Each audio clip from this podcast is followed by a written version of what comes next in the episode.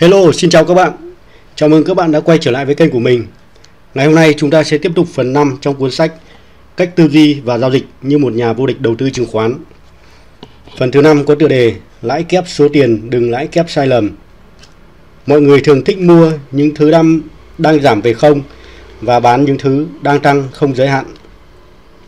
Paul Tudor Jones, nhà giao dịch vĩ đại. Khi bắt đầu giao dịch cách đây hơn 30 năm, Mục tiêu của tôi là tìm kiếm tỷ suất sinh lợi cao nhất trong khoảng thời gian ngắn nhất nhằm đạt được thành tích giao dịch siêu hạng. Để làm điều này, tôi học cách làm thế nào lãi kép số tiền của mình.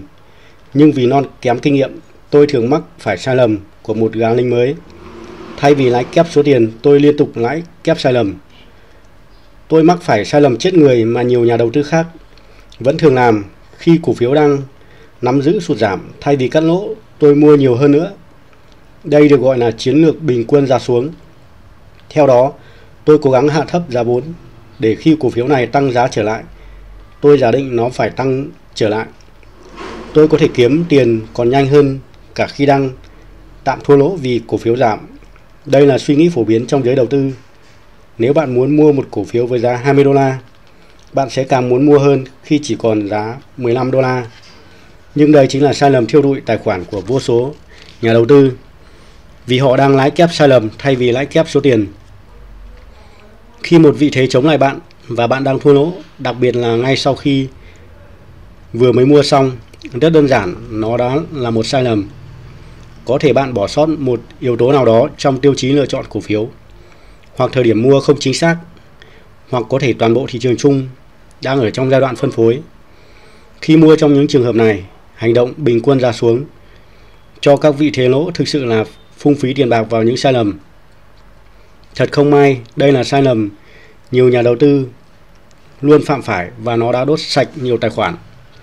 Có thể các nhà đầu tư đều biết cắt lỗ là cách tốt nhất nhằm kiểm soát rủi ro, nhưng họ lại tự thuyết phục bản thân nên cố gắng chịu đựng thêm một chút nữa bằng những lời biện hộ như đây là thị trường giá lên cơ mà. Thường mỗi lần tôi cắt lỗ, giá cổ phiếu lại bật tăng trở lại và còn tăng cao hơn nữa. Thay vì bán ra, tôi vẫn có tiền, còn tiền để mua nhiều cổ phiếu hơn và do đó tôi sẽ kiếm tiền nhanh hơn khi cổ phiếu bật tăng trở lại. Một lần nữa, họ e sợ cổ phiếu vừa bán ra sẽ bật tăng trở lại và khiến họ bỏ lỡ một khoản lãi lớn. Họ xem việc bán ra trong những tình huống này là gà. Thực ra, đây chính là lúc cái tôi bên trong mỗi con người trỗi dậy. Bạn chỉ muốn mình đúng và cuối cùng bạn phải đúng. Vì thế bạn phải thuyết phục bản thân sẽ ổn khi phá vỡ các quy tắc giao dịch. Bạn tự đẩy bản thân vào con đường nguy hiểm bởi bốn từ chỉ lần này thôi. Chúc mừng, bạn đang tự rơi vào bi kịch. Khi bạn tự nói với chính mình, tôi chỉ phá vỡ quy tắc một lần này mà thôi. Bạn đang đánh mất kỷ luật đầu tư vì chẳng bao giờ có khái niệm chỉ một lần rồi thôi. Nó giống như những gã nghiên rượu vẫn thường nói, tôi chỉ uống lần này nữa thôi. Hoặc một gã nghiện thuốc viện nói rằng, tôi chỉ hút heroin một lần này nữa thôi. Thật không may, thói quen xấu sẽ tự củng cố nó. Một cổ phiếu bạn nắm giữ đã giảm 50% và tiếp theo có thể là 20%. Nhưng thay vì chấp nhận các lỗ, bạn thuyết phục bản thân hãy nên kiên trì nắm giữ hoặc thậm chí là mua nhiều hơn. Khi cổ phiếu tăng trở lại, bạn sẽ thu hồi được khoản lỗ và thậm chí còn lãi thêm 20%. Bạn nói với bản thân mình, mình là một nhà giao dịch vĩ đại. Ồ, chắc chắn là như thế bạn chấp nhận rủi ro 20% và tự hứa rằng sẽ bán cắt lỗ khi chạm đến mức giá này để mong đợi nhận về mức lãi 20%. Nếu đây là cách bạn đang giao dịch, tôi e rằng bạn sẽ cảm thấy sốc khi tỉnh giấc mộng. Vì những cổ phiếu trong tình huống này có thể đang gặp phải một vấn đề nào đó khiến bạn có thể thua lỗ đến 30, 40, 50 hoặc thậm chí nhiều hơn nữa. Nếu bạn đã từng vi phạm kỷ luật cho một cổ phiếu, bạn cũng có thể vi phạm kỷ luật khi đầu tư vào những cổ phiếu khác. Trên thị trường chứng khoán, phần thưởng của thói quen xấu là phá sản. Nếu quy tắc chỉ một lần rồi thôi hoạt động và sau đó bạn được giải cứu, điều này chỉ khiến bạn thêm tin rằng bạn có thể tiếp tục vi phạm kỷ luật thêm lần nữa. Tôi e rằng bạn sẽ đối diện với thảm họa ở lần vi phạm kỷ luật tiếp theo. Đừng chỉ nhìn vào kết quả. Đây là cách nhanh nhất và dễ dàng nhất tôi biết để giải thích điều này cho bạn. Có hai người đang cố gắng băng qua đường, một người quan sát hai phía cẩn thận trước khi đi qua nhưng vẫn đụng phải một chiếc ô tô. Người còn lại nhắm mắt băng đại qua đường nhưng trái lại chẳng hề hấn gì. Liệu bạn có nghĩ rằng người băng qua đường an toàn là người thông minh? Chuyện gì sẽ xảy ra nếu điều này làm lại 100 lần? Bạn nghĩ về trung bình, người nào mới có khả năng an toàn cao hơn? Đừng chỉ nhìn vào kết quả, vì đôi khi nó không đồng nghĩa đó là một cách làm đúng. Đã bao nhiêu lần bạn tự nói với chính mình, chỉ lần này rồi thôi, bạn có biết điều mình nói có nghĩa là bạn đang có một giao dịch thua lỗ, nó đã chạm tới mức cắt lỗ và bạn hiểu rằng nên bán đi. Nhưng bạn thích công ty này và tin chắc cổ phiếu này sẽ tăng trở lại. Vì thế, bạn tự nói với bản thân chỉ lần này rồi thôi. Hãy nắm giữ cổ phiếu lâu thêm một chút và phá vỡ quy tắc đôi chút. Mặc dù bạn hiểu rằng đây là lúc nên thoát ra khỏi cổ phiếu đó. Vì thế, bạn vẫn tiếp tục nắm giữ. Bây giờ, hãy tự hỏi bản thân, liệu bạn có trở nên giàu có bởi những thời khắc chỉ lần này rồi thôi. Chỉ lần này rồi thôi, vi phạm nguyên tắc và làm xói mòn kỷ luật đầu tư của bạn. Nó giống như việc bắt đầu ăn kiêng. Nhưng sau 3 ngày bạn quyết định chỉ ăn một bữa no này nữa rồi thôi. Ngay sau đó bạn sẽ trở lại béo phì hơn vì dư calo và lại tiếp tục chỉ lần này rồi thôi trong buổi sáng tiếp theo. Giao dịch tài chính vốn dĩ đã đủ nhiều thách thức nên bạn không cần phải tăng thêm độ khó bằng việc hủy hoại bản thân từ việc xóa bỏ các quy tắc giao dịch. Duy trì kỷ luật có nghĩa là bạn phải chấp nhận nhiều khoản lỗ nhỏ để bảo vệ bản thân. Nhưng chỉ lần này rồi thôi sẽ dẫn bạn tới bi kịch không chỉ với một giao dịch mà còn nhiều lần giao dịch khác.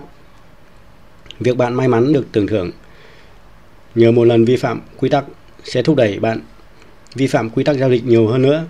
Đến một ngày nào đó, bạn sẽ nhận lấy hậu quả thảm khốc giống như một gã bịt mắt chạy trên đường cao tốc và đôi tai thì ghé sắt mui xe.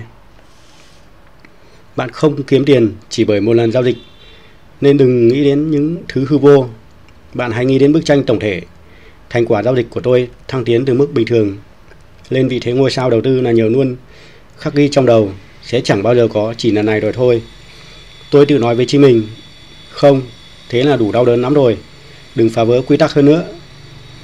Những những từ trở thành chân lý sống. Paul Tudor Jones là một trong những nhà quản trị tiền vĩ đại nhất mọi thời đại. Tôi thần tượng ông đấy. Cách đây vài năm, tôi tình cờ đi ngang qua bức chân dung của ông với dòng chữ Loser ever loser nghĩa là chỉ có những kẻ thua cuộc mới bình quân ra xuống được treo ngay trên bàn giao dịch. Ba từ này chứa đựng tư duy sâu sắc của ông. Chỉ những người thua lỗ mới bình quân ra xuống vị thế thua lỗ.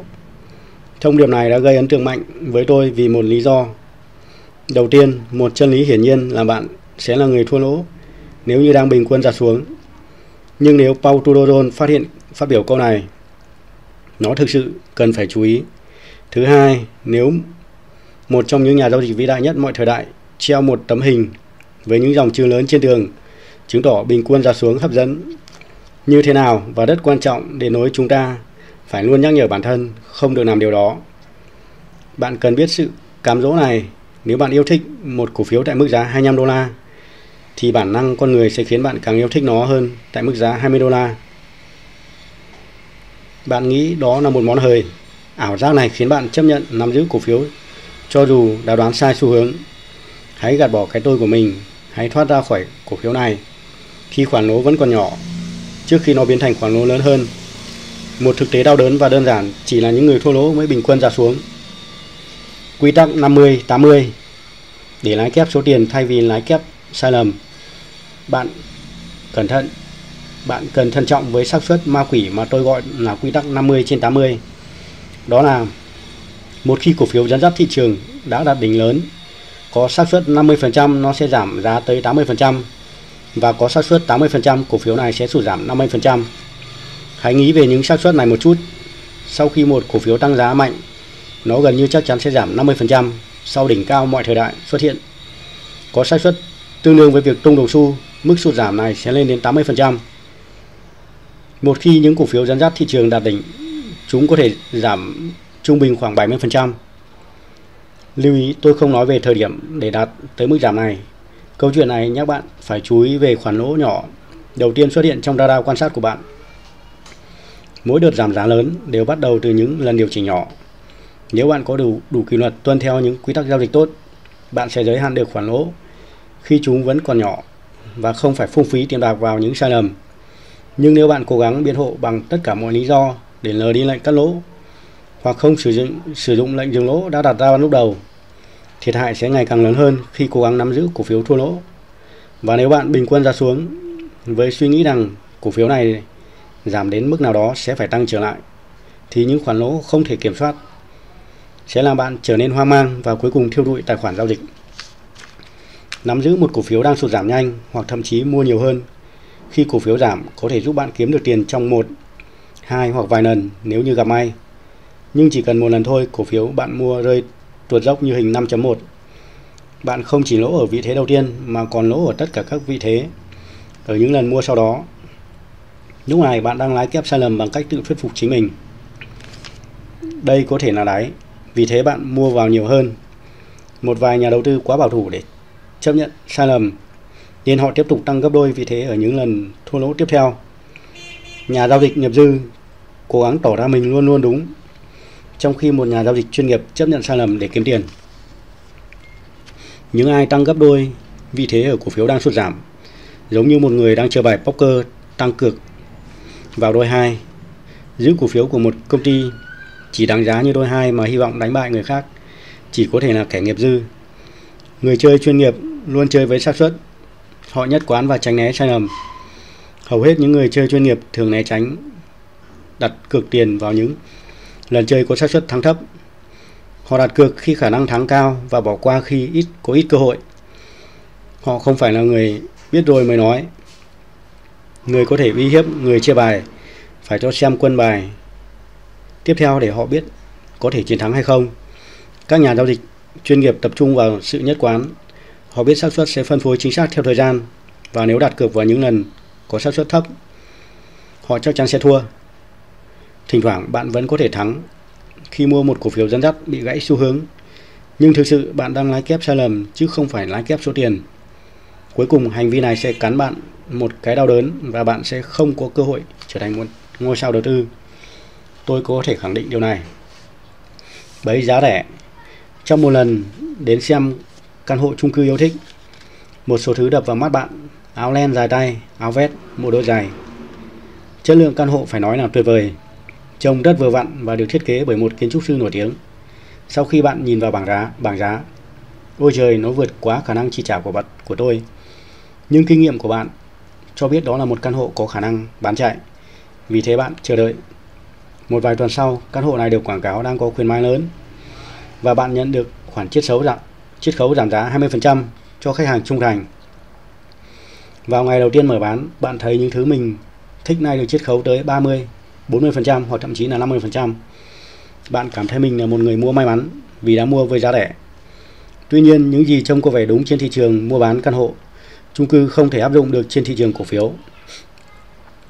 Khi bạn đầu tư vào cổ phiếu, nếu một cái gì đó bất ngờ trở nên rẻ hơn, đó không phải là một món hời, nó có thể là một cái bẫy nếu như bạn mua đơn thuần chỉ vì cho rằng nó rẻ, một cổ phiếu rẻ vẫn có thể giảm giá vì những thông tin tốt. Nếu bạn mua cổ phiếu này và tin rằng mình đã có một món hơi lớn, vì bạn rất, rất yêu mến công ty này và những dự phòng về nó, bạn chắc chắn đối diện với khoản lỗ lớn nếu cổ phiếu tiếp tục giảm giá. Khi bạn mua một cổ phiếu vì nghĩ rằng nó rẻ, rất khó để bán đi nếu cổ phiếu này chuyển động chống lại bạn vì bạn thấy nó đang còn rẻ hơn nữa. Chính là lý do bạn mua lúc đầu. Giá càng rẻ hơn càng trở nên cuốn hút cho những ai nghĩ rằng nó đã rẻ. Đây là một trong những vấn đề của sự nhận thức rất khó để kháng cự lại cám dỗ cổ phiếu rẻ. Đặc biệt là khi nó là một tên tuổi lớn họ đã từng là ngôi sao triển vọng trong quá khứ. Bạn nói với chính mình, không lý nào một công ty tốt như General Energy, Coca-Cola, Starbucks lại bị phá sản nhưng một công ty khó bị phá sản không đồng nghĩa nó không gặp phải những đợt giảm mạnh trong giá cổ phiếu. Nó có thể giảm mạnh và đi ngang khiến cho vị thế bạn bị trôn chặt trong nhiều năm và trong một số trường hợp còn kéo dài cả thập niên. Trong hơn 33 năm giao dịch chứng khoán, tôi không thể nói cho bạn biết tôi đã chứng kiến bao nhiêu cổ phiếu sụp đổ và bao giờ tăng giá trở lại. Thậm chí những nhà đầu tư giá trị chuyên nghiệp đã thất bại khi cố gắng bắt đáy một số nhà đầu tư giá trị nổi tiếng đã bị lỗ lớn vào năm 2008 vì mua những cổ phiếu giá rẻ đang trên đường giảm giá.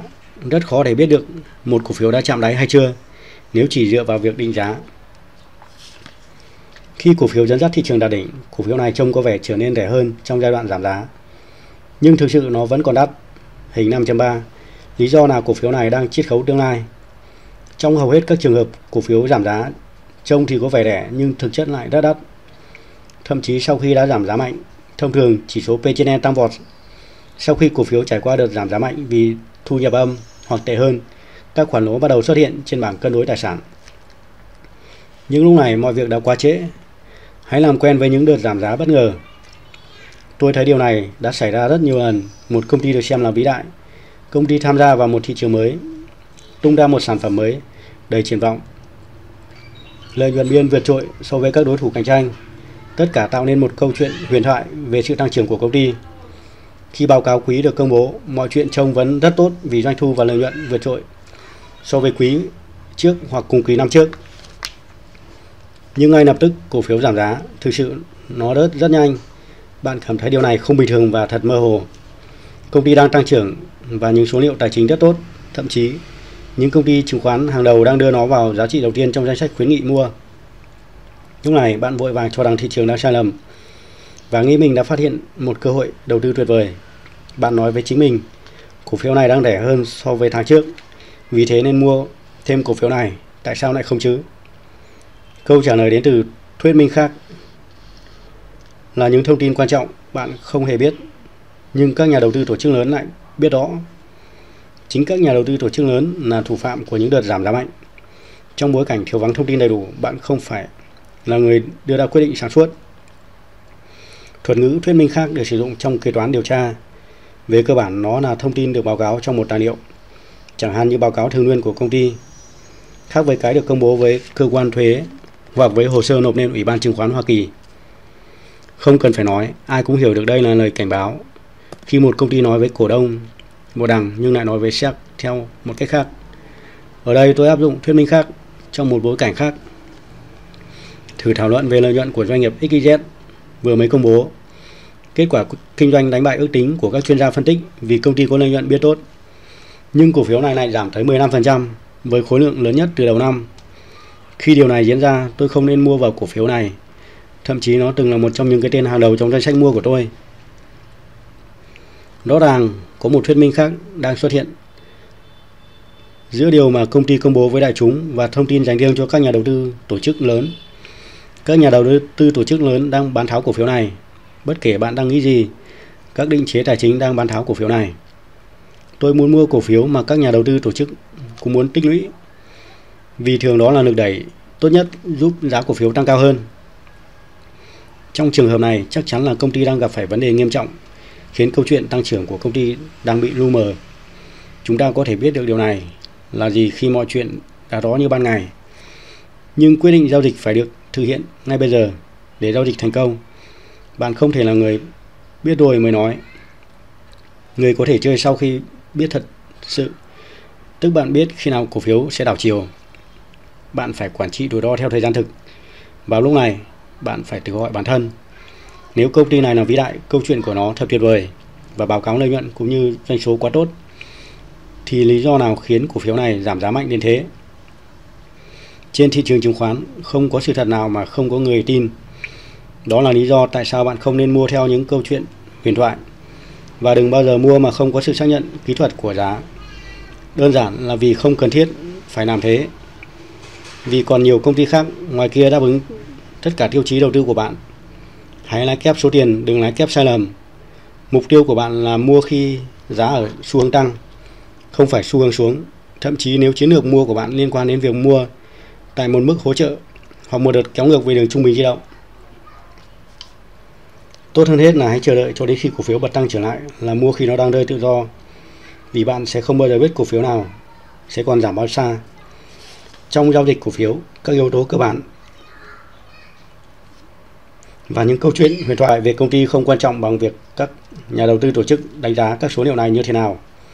Họ là yếu tố quan trọng nhất để đẩy giá cổ phiếu tăng vọt. Những câu chuyện huyền thoại, báo cáo lợi nhuận và định giá không làm giá cổ phiếu thay đổi, mà chính các nhà đầu tư lớn làm chuyện đó nếu không có những tay chơi lớn và sẵn sàng mua vào nó.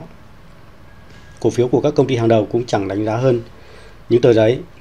Hãy học cách tìm kiếm sự thật bằng đôi mắt, đừng nghe bằng đôi tai. Nếu hành động giá không xác nhận những yếu tố cơ bản, hãy tránh xa nó. Trước hết, phải đánh bóng qua lưới. Các ví nhân không bao giờ phấn đấu để trở thành ví nhân. Họ chỉ đi theo tầm nhìn và làm điều họ phải làm.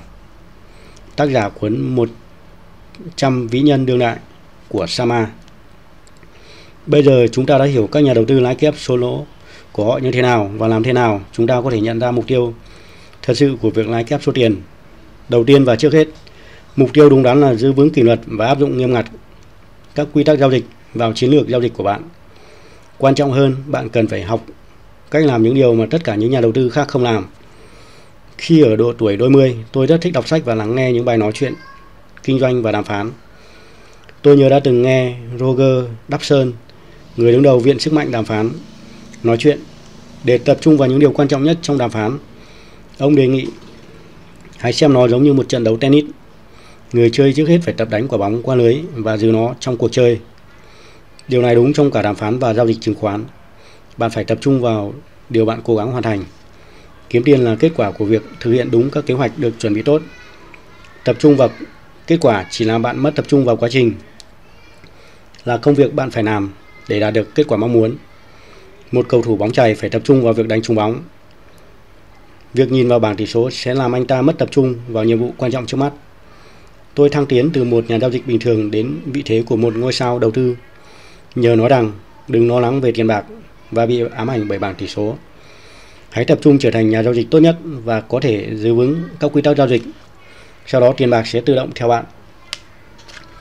Thành công nhỏ dẫn tới thành công lớn. Tôi phải hoàn thành công việc vĩ đại và cao quý. Nhưng trách nhiệm đầu tiên của tôi là phải hoàn thành những công việc nhỏ, như thể chúng cũng vĩ đại và cao quý. Theo Helen Keller, thành công lớn trong cuộc sống là kết quả của chuỗi thành công nhỏ được kết nối với nhau theo thời gian. Giao dịch chứng khoán cũng không nằm ngoài quy, quy luật đó. Đó không phải là công việc kinh doanh chỉ diễn ra một lần. Bạn không phải đưa ra quyết định được ăn cả ngã về không. Bạn phải thăng tiến từng bước một. Tôi hiếm khi thậm chí là chưa bao giờ nhảy vào thị trường với tư tưởng làm giàu một cách nhanh chóng.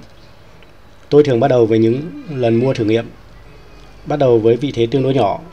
Nếu mọi việc diễn ra đúng như dự báo, tôi bắt đầu bổ sung thêm vị thế hoặc mua thêm những cổ phiếu khác.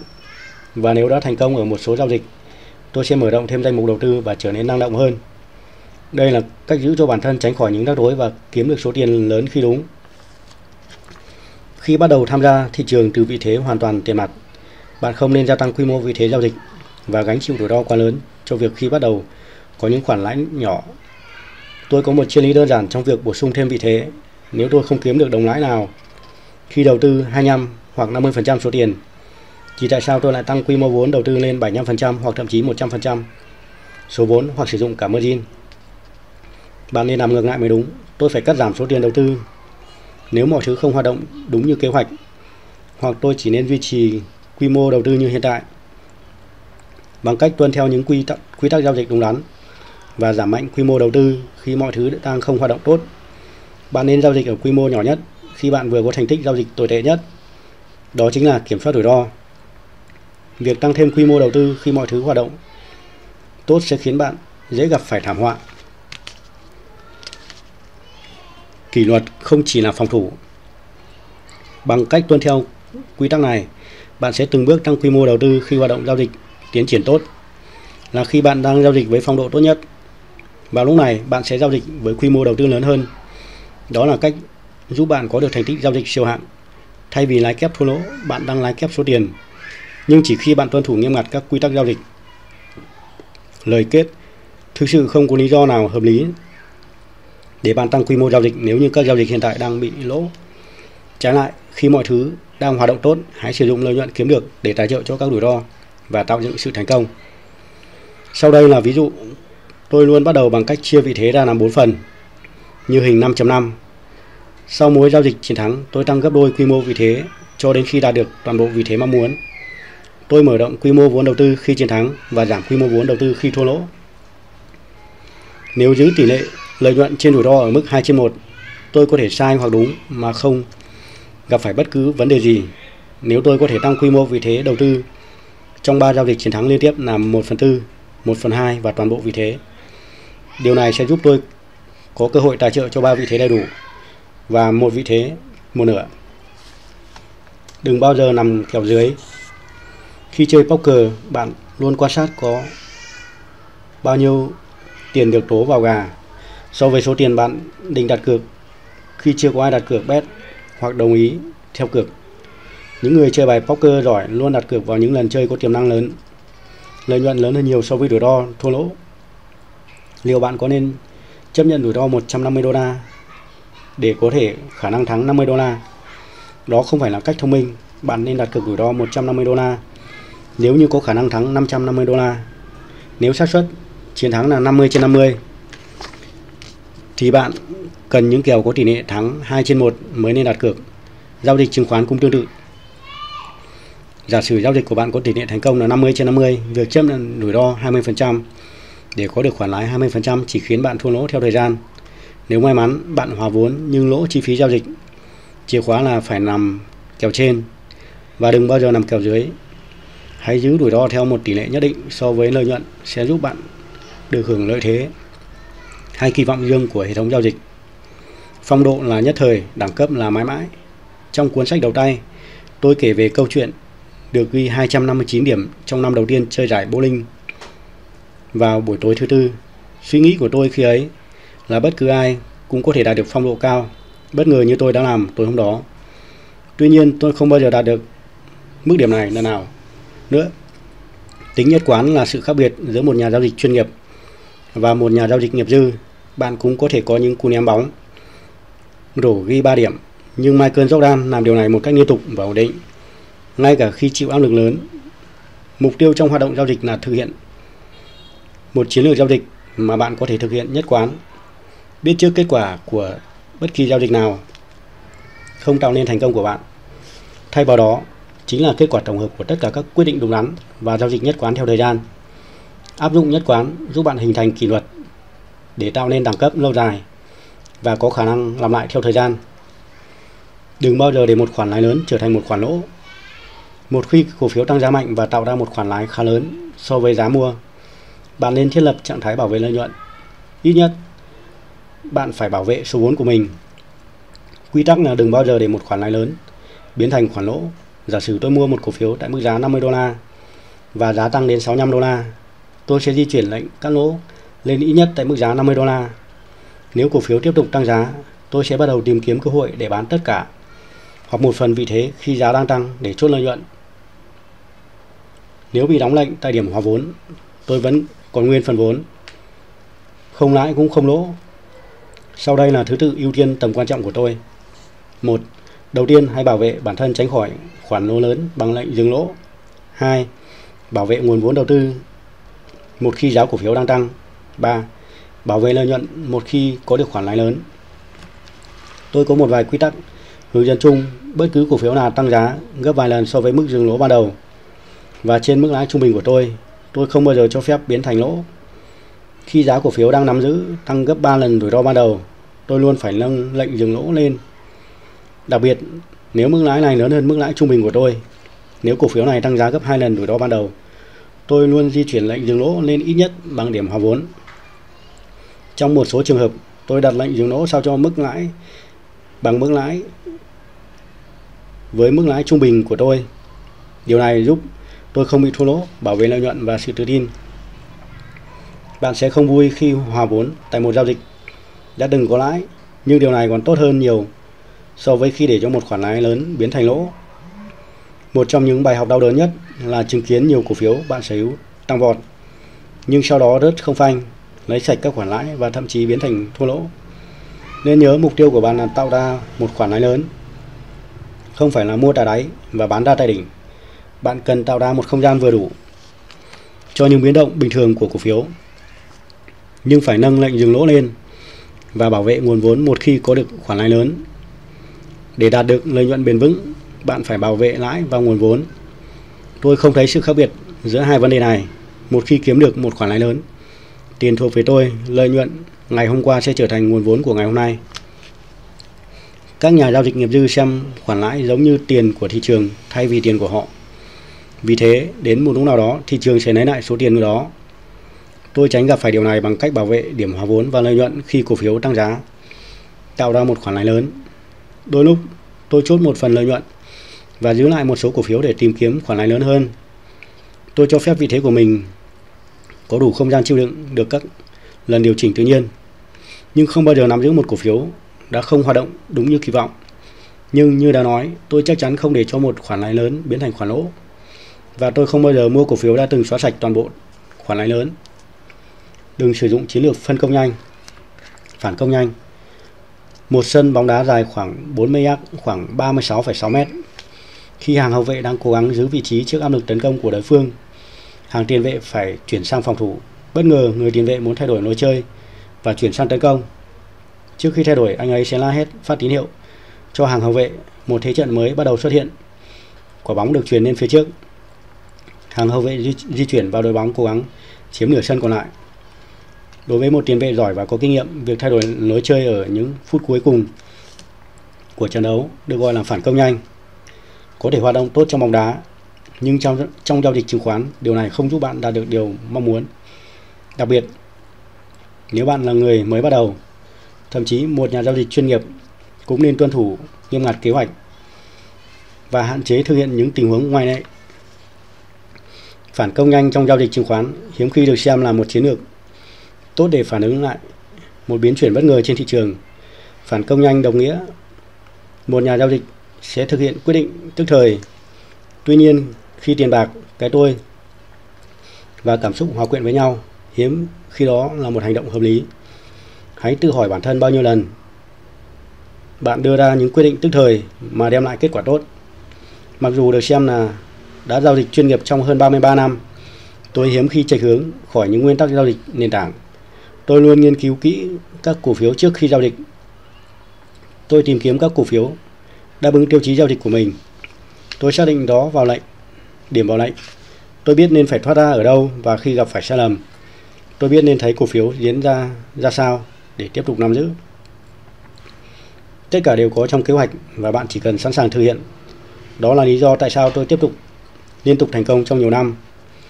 Mức độ chuẩn bị không nên so sánh với phản xạ để mua một cổ phiếu.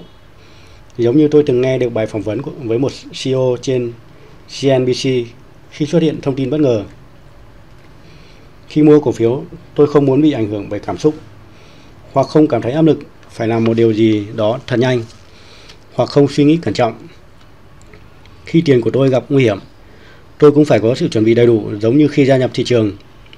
Tôi hiểu rằng chiến lược phản công nhanh và đưa ra quyết định tức thời thường dẫn đến nhiều rắc rối. Đơn giản, vì tôi không có nghiên cứu đầy đủ, vì thế tốt nhất là tôi không nên làm gì cả. Khi công ty bất ngờ công bố một thông tin tốt, bất ngờ, bạn không bao giờ biết được thị trường sẽ phản ứng như thế nào. Có thể thông tin này đã phản ánh vào trong giá, hoặc có thể thị trường đang kỳ vọng một điều gì khác.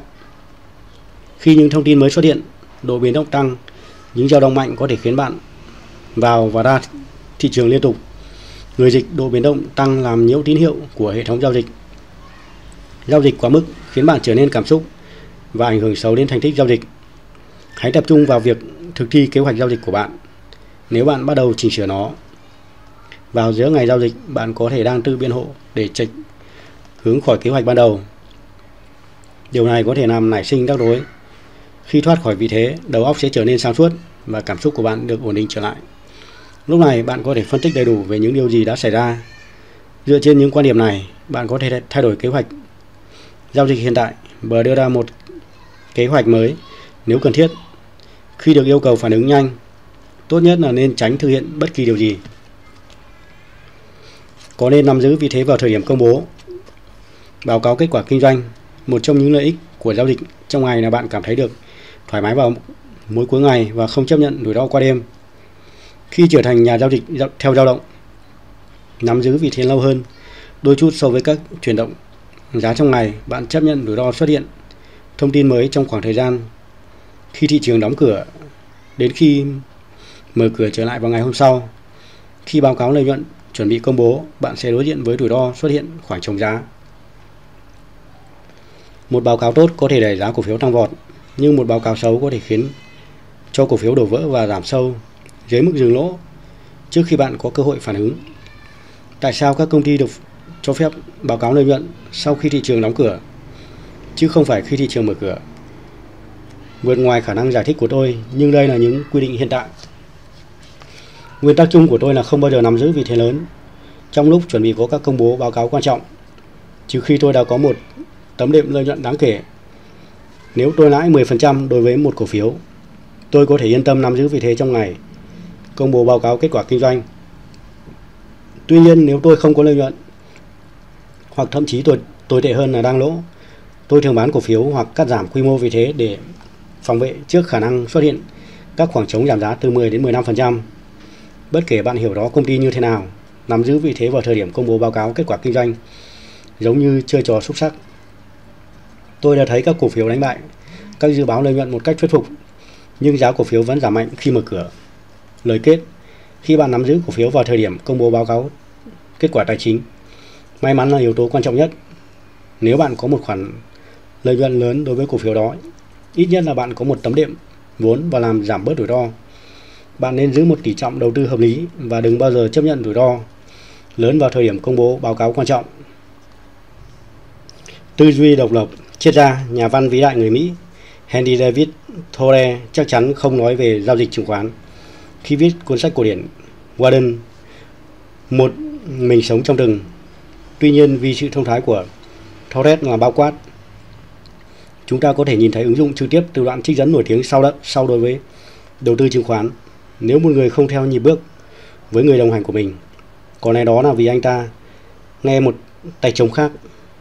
Hãy để y bước theo điệu nhạc mà y nghe, dù nhịp điệu có xa lạ đến đâu. Nói cách khác, hãy tư duy độc lập. Thường các nhà giao dịch bị chệch hướng khỏi chiến lược đầu tư của mình và đưa ra những quyết định sai lầm vì họ bị đánh bại bởi bại bởi những lực tác động bên ngoài. Thị trường tài chính chứa đầy những lời kêu gọi tuyên truyền và xạ thủ. Xem TV, đọc các bình luận giao dịch, tìm kiếm internet và các thư tư vấn thị trường sẽ làm bạn bị đắm chìm trong những thông tin mà mọi người nói. Bất kể các nhà quản lý quỹ đang làm gì hoặc bạn bè của bạn giao dịch ra sao, hết thảy đều không thích hợp với bạn bạn của bạn có thể làm những điều vĩ đại. Kiếm nhiều tiền trong khi bạn vẫn còn đang chờ đợi một cổ phiếu thiết lập tín hiệu giao dịch, setup theo kế hoạch của mình. Điều này không đồng nghĩa bạn được phép suy đoán phương pháp giao dịch của mình và làm điều gì đó quá sớm vì đang cảm thấy mất kiên nhẫn. Vấn đề không phải là xem mọi người đang làm gì trên thị trường, mà hãy quan sát cổ phiếu bạn đang giao dịch và đừng giao dịch với bất cứ điều gì không hề biết. Có rất nhiều sự cuốn hút bên ngoài làm sao nhãng suy nghĩ của bạn khi giao dịch. Công việc của bạn là phải giữ suy nghĩ được thông suốt và tập trung vào những vấn đề nằm trong tầm kiểm tầm hiểu biết. Dấu hiệu của một nhà giao dịch chuyên nghiệp là chỉ hoạt động trong tầm hiểu biết của mình và lờ đi những thứ khác. Để giao dịch thành công, bạn phải học cách tự ra quyết định. Bạn cần phải đóng mình trước những cuốn hút bên ngoài làm sao nháng suy nghĩ của bạn trên thị trường tài chính.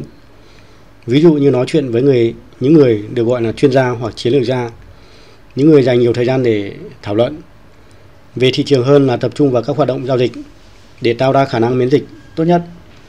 Trước những yếu tố tác động bên ngoài, bạn phải có các chiến lược và quy tắc giao dịch cho riêng mình. Từ đó bạn sẽ không nóng vội, tuân theo các bí quyết giao dịch hoặc bình luận của người khác về một cổ phiếu cụ thể. Bạn có chắc rằng một người nào đó đã từng khuyến nghị bạn mua vào sẽ nói cho bạn biết để bán.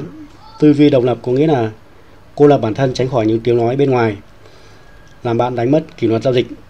Theo cách nói của tiến sĩ Warner Dyer, hãy độc lập với ý kiến tốt của người khác. Nếu bạn không tuân thủ kỷ luật, bạn sẽ sớm nhận ra mình đã bị chạy hướng khỏi chiến lược giao dịch và trở nên lạc lối. Một trong những kẻ gây phân tâm lớn nhất chính là bản thân thị trường. Bạn có thể khiến mình trở nên điên cuồng khi quan sát các diễn biến chỉ số Dow Jones, S&P 500, Nasdaq 100 và tất cả các chỉ số khác. Khi các chỉ số có màu xanh và các mũi tên đang chỉ lên không đồng nghĩa cổ phiếu bạn đang giao dịch cũng ở vị thế mua. Dựa trên những quy tắc và chiến lược giao dịch của bạn, có những tuần và thậm chí hàng tháng trời khi chỉ số Dow Jones tăng điểm, nhưng tôi không làm gì cả. Vì các cổ phiếu trong danh mục quan sát vẫn chưa thiết lập tín hiệu giao dịch theo chiến lược giao dịch được tôi xây dựng. Những lúc khác, trong khi chỉ số Dow đang đi ngang hoặc thậm chí giảm, tôi lại kiếm được những khoản lãi lớn. Việc chỉ số Dow Jones tăng hay giảm chỉ là những tạp âm mà thôi. Đó chắc chắn không phải là tiếng trống của tôi. Đừng buộc phải giao dịch. Bạn đã quan sát danh mục cổ phiếu theo dõi bao gồm những ứng viên tiềm năng nhất cho thị trường giao dịch tiếp theo. Giả sử có một hoặc hai cổ phiếu có vẻ chuẩn bị thiết lập tín hiệu giao dịch theo tiêu chí của bạn. Chúng gần như đúng nhưng chưa hoàn toàn đúng. Nếu bạn có nên nhảy vào giao dịch vì thấy mình mất kiên nhẫn và cổ phiếu đang gần đúng để hành động? Tuyệt đối không. Một trong những nguyên tắc lớn của tôi là đừng bao giờ buộc phải giao dịch. Thay vào đó, hãy để thị trường hướng dẫn bạn hành động. Hãy kiên trì chờ đợi cho đến khi cổ phiếu đáp ứng các tiêu chí giao dịch của bạn. Bạn cần phải kiên nhẫn để xác nhận xem liệu cổ phiếu này có thực sự đạt tới điểm mua do bạn xác định trước hay không và có diễn ra theo đúng đề nghị nên phải xảy ra từ chiến lược giao dịch của bạn hay không. Nhiều lần tôi nhìn thấy một cổ phiếu sắp chạm vào điểm mua nhưng sau đó đảo chiều. Nếu tôi nhận ra mình đã giao dịch sớm, tôi phải cắt lỗ ngay lập tức với một khoản lỗ không cần thiết. Tất cả là vì tôi không chịu chờ đợi. Nếu bạn cảm thấy khó khăn để đứng ngoài thị trường và chờ đợi các thiết lập tín hiệu giao dịch thì nên nhớ đừng hành động. Nó là tiền bạc. Thông thường bạn phải làm điều đó để uh, tự chạy hướng ra khỏi kế hoạch giao dịch của mình. Bạn tự nói với chính mình, tôi chỉ thực hiện một vị thế nhỏ. Đây là hành động tự lừa dối dẫn tới việc thói quen rất xấu, phá vỡ quy tắc, thay vì tuân thủ nghiêm ngặt các chiến lược. Sức mạnh của sự chờ đợi giống như loài bào đốm kiên nhẫn ngồi trong bụi rậm để chờ đợi một thời cơ thích hợp chụp lấy con mồi. Bạn phải xây dựng kỹ năng mà tôi gọi là sức mạnh của sự chờ đợi. Đây là một dấu hiệu cho thấy bạn trở thành một nhà giao dịch chuyên nghiệp, khả năng kiên nhẫn chờ đợi thời cơ thích hợp.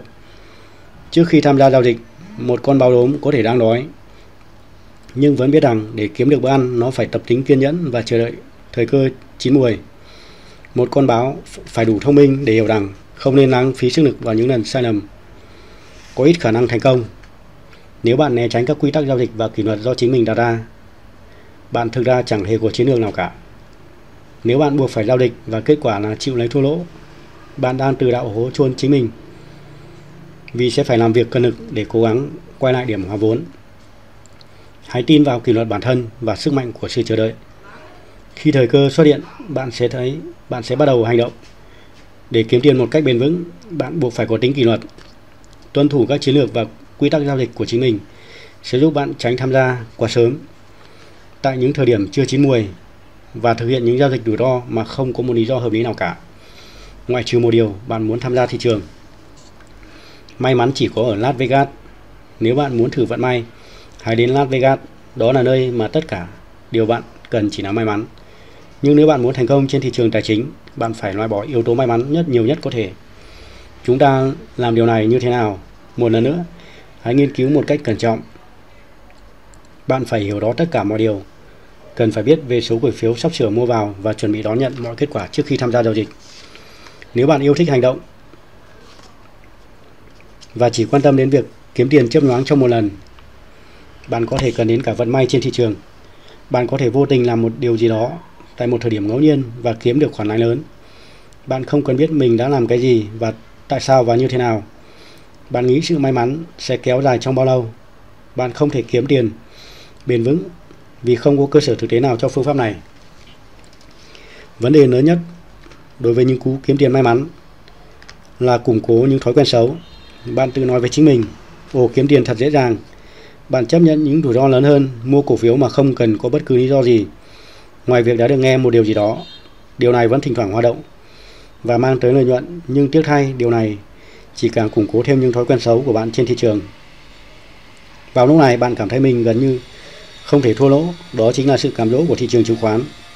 Nó giống như cây bắt đuôi trông rất đẹp và sau đó ực nó sẽ nuốt chửng lấy bạn nếu như bạn hành động chỉ dựa trên sự phỏng đoán.